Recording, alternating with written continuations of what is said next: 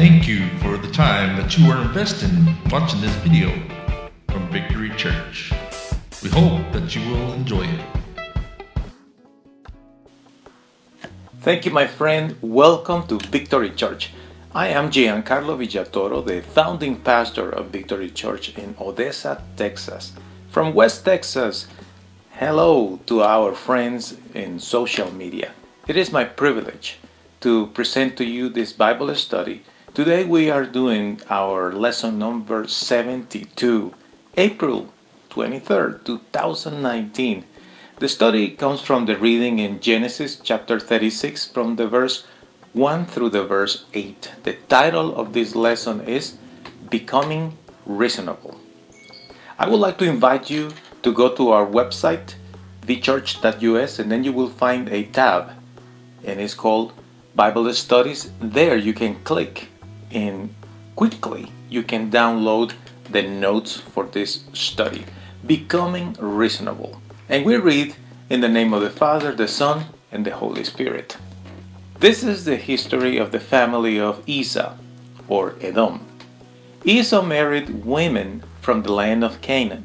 His wives were Adah, the daughter of Elon the Hittite, Oholibamah, the daughter of Anah, the son of Zibeon the Hivitite, and Basemath, Ishmael's daughter, the sister of Nebiathoth. Esau and Adah had a son named Eliphaz. Basemath had a son named Reuel. Oholibamah had three sons, Jeush, Jalam, and Korah. These were Esau's sons, who were born in the land of Canaan. Jacob and Esau's families became too big for the land in Canaan to support them all. So Esau moved away from his brother Jacob.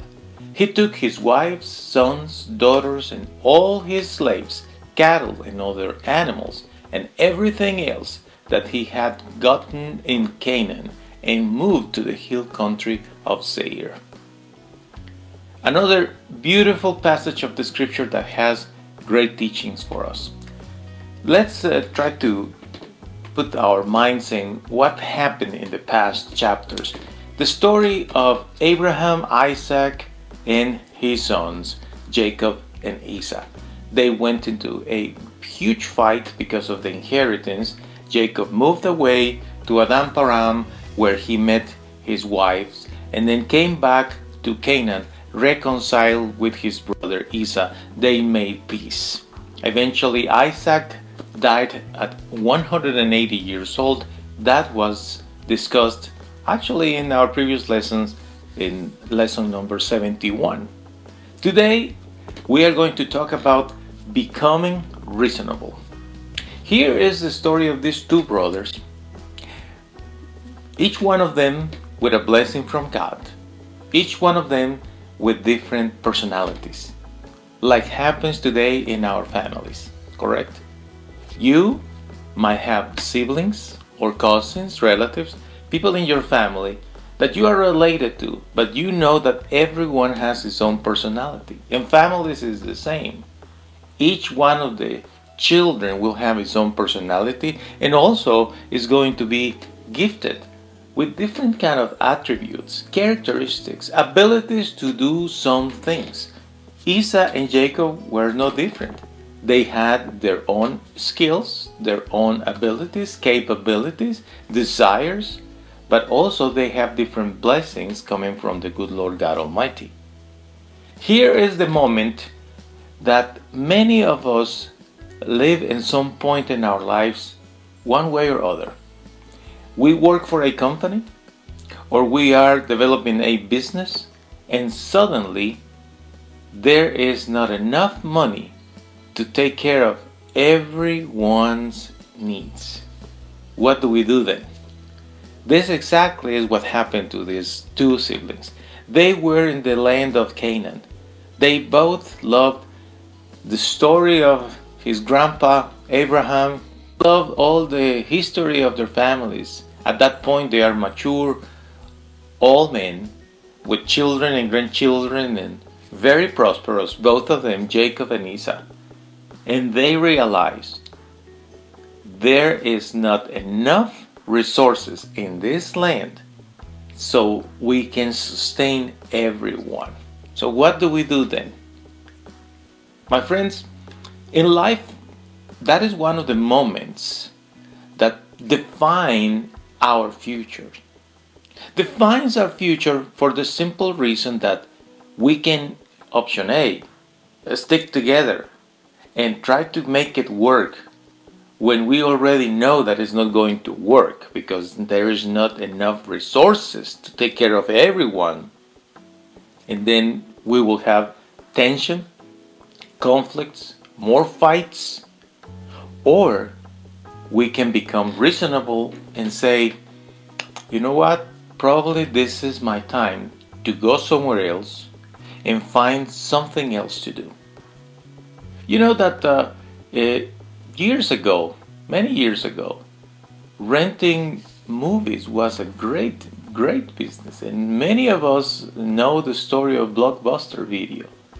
Probably you, if you are kind of uh, my age or older, you might remember walking in those stores Friday night or Saturday or Sunday after church, going to pick a movie that you wanted to watch. Because that was the way to entertain ourselves back then.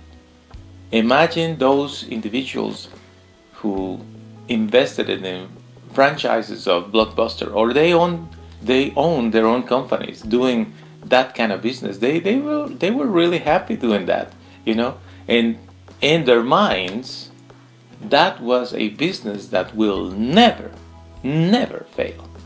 Correct. That is what everyone thinks about when a business is going well we just think this is going to be amazing forever and ever. But the truth, the history of life teaches us that not always business or companies or source of employment are going to be there forever because things change in this world.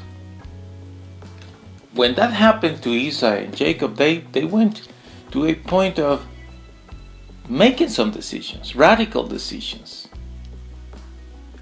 Jacob thought, well, this is tough. However, this is the land that I received as an inheritance from my parents, from Isaac, my, my father. But more importantly, this is the land that I own because the Lord God promised me that this will be my land where I will have my children and my grandchildren and all my descendants. That was God's promise for me. Here is one big important aspect in our interaction with other people. Certainly, sometimes we can feel there is not enough money, we got to do something here, and if I have to go, I have to go. Correct. But before you make a decision like that, you need to think what is God's will for you? Because Jacob knew it. God's will for me is to stay here because that is his promise. He promised me that this land will be mine for me and my descendants. That was not the case for Esau. Esau somehow knew it. And he became reasonable and he said, You know what? For whatever reason, the promise of God came to my brother Jacob so he can stay here and prosper here. And I have to be content about it, happy about it, support my brother. And if I had to go, if I have to go somewhere else and move, well, so be it. I'll do it. Because in his heart, Esau knew that even though he didn't receive that promise to own that land, and prosper there. He knew that God will never, never abandon him, which is one very important thing for everybody. You know, sometimes the Lord has a specific business or a specific employment source for you. The Lord can have something very particular for, for an individual and you are in the same area, spot, group, family, company, and you're thinking, but I would like that. But remember, when the Lord wants to bless somebody somewhere with something, that is His will. And you have to accept that there are ones that the Lord already blessed with some things, and you, you shouldn't have any kind of jealousy about it. You need to make sure that in your heart you don't have those kind of things. The opposite, you should say, you know what, I, I have been blessed during the time that I have been here. I have everything I need, and I have some savings, and I am ready to move. And if I have to move, the Lord will be with me. You know, the good Lord God Almighty loves everyone. Even those who are not chosen ones, let's say, they are part of His creation. Even though the Lord has special callings for certain people, He loves everyone. Who is God's favorite? I want to tell you a, personal story here. I learned this from my father, Eduardo. He went to the Lord in 2015, almost four years ago.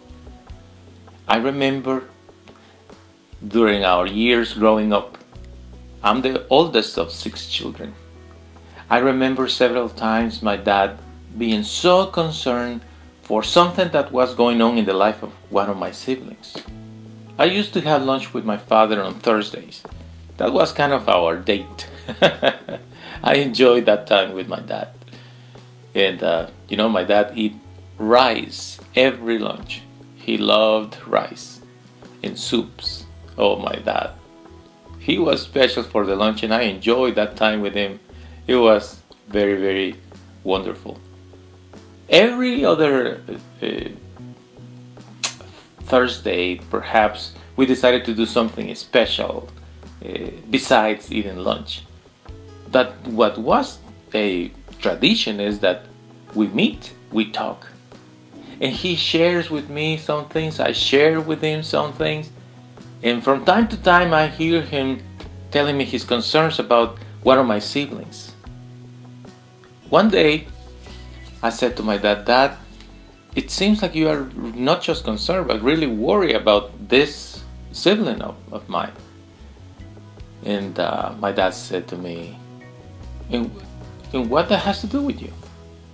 Are you worried about it? Well, I am a little bit concerned about you, Dad. Well, are you worried and concerned about your sibling? And I said, Well, of course I am. But I just see you, Dad, that you are really overwhelmed. So my dad said to me, Huh, I know what you're thinking. You are thinking that I am more concerned about your sibling than you. You are jealous, isn't it? He asked me, and I said, No, Dad, no, I'm not jealous. No. Are you sure? And I said, Yes, I am sure. I'm not jealous. No, I love my siblings, every one of them. No. And then my dad said, Do you know who is my favorite? Oh dear. Let me tell you, friends, that's the kind of question that as a son, you don't want to ask. And as a child, you don't want to hear from your parents. He said to me, Do you want to know really who is my favorite? And then this is the answer. Listen to this, my friend. My, my dad said, My favorite is the one who is in need in that particular moment.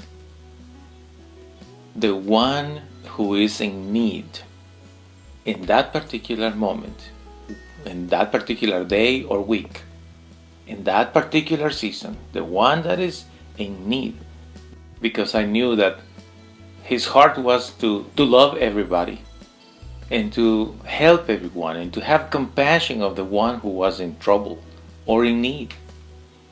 And you know what? That taught me a great lesson. As a father, of course, as a friend, but also as a child of God, because that is God's heart.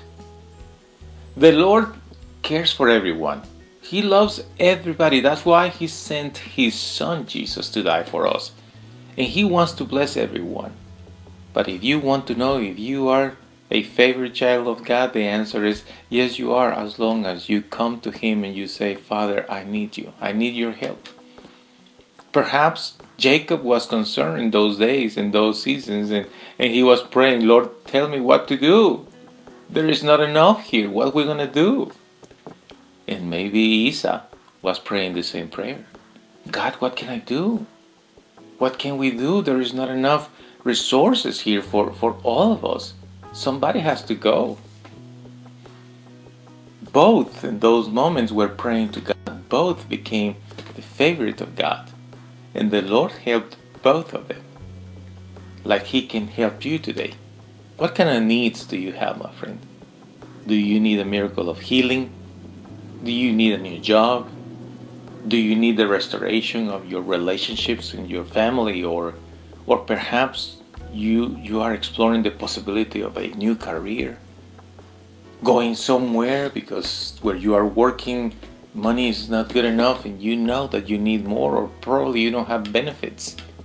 Or perhaps you are thinking of your of your retirement.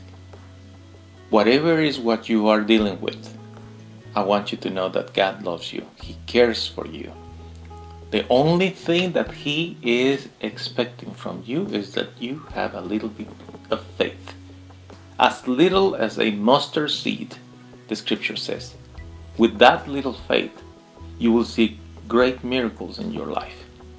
Just trust in Him and give your heart to Him entirely. So, what if you pray a simple prayer with me today and you say, Repeat these words Dear God, I am in need and I need you. Could you please help me? Help me, Father, because I am in so much need. In the name of Jesus, He will do something amazing in your life. Whatever is your need, trust in Him. If you are by yourself right now, if you are watching or listening, if you are in need of healing, put your hand in that part of your body that is aching, that is that is hurting. Perhaps it's your shoulder, your ear, your head, your throat, your knee, whatever is what is put your hand there, close your eyes, and pray and say, Dear, Lord, dear Lord, I need your help. Heal me. Bring me the healing that I need. I am trusting you, Lord, that you can do this for me. In Jesus' name. The Lord is with you, my friend. I appreciate so much that you were with us today. Here in the bottom of the screen, you can find the email address, our website, and the phone number. Feel free to reach out. Whether it's a prayer request or a testimony, it's going to be wonderful to hear from you. Until then, I wish you a beautiful, beautiful, beautiful week. We appreciate so much your time invested with Victory Church in Odessa, Texas.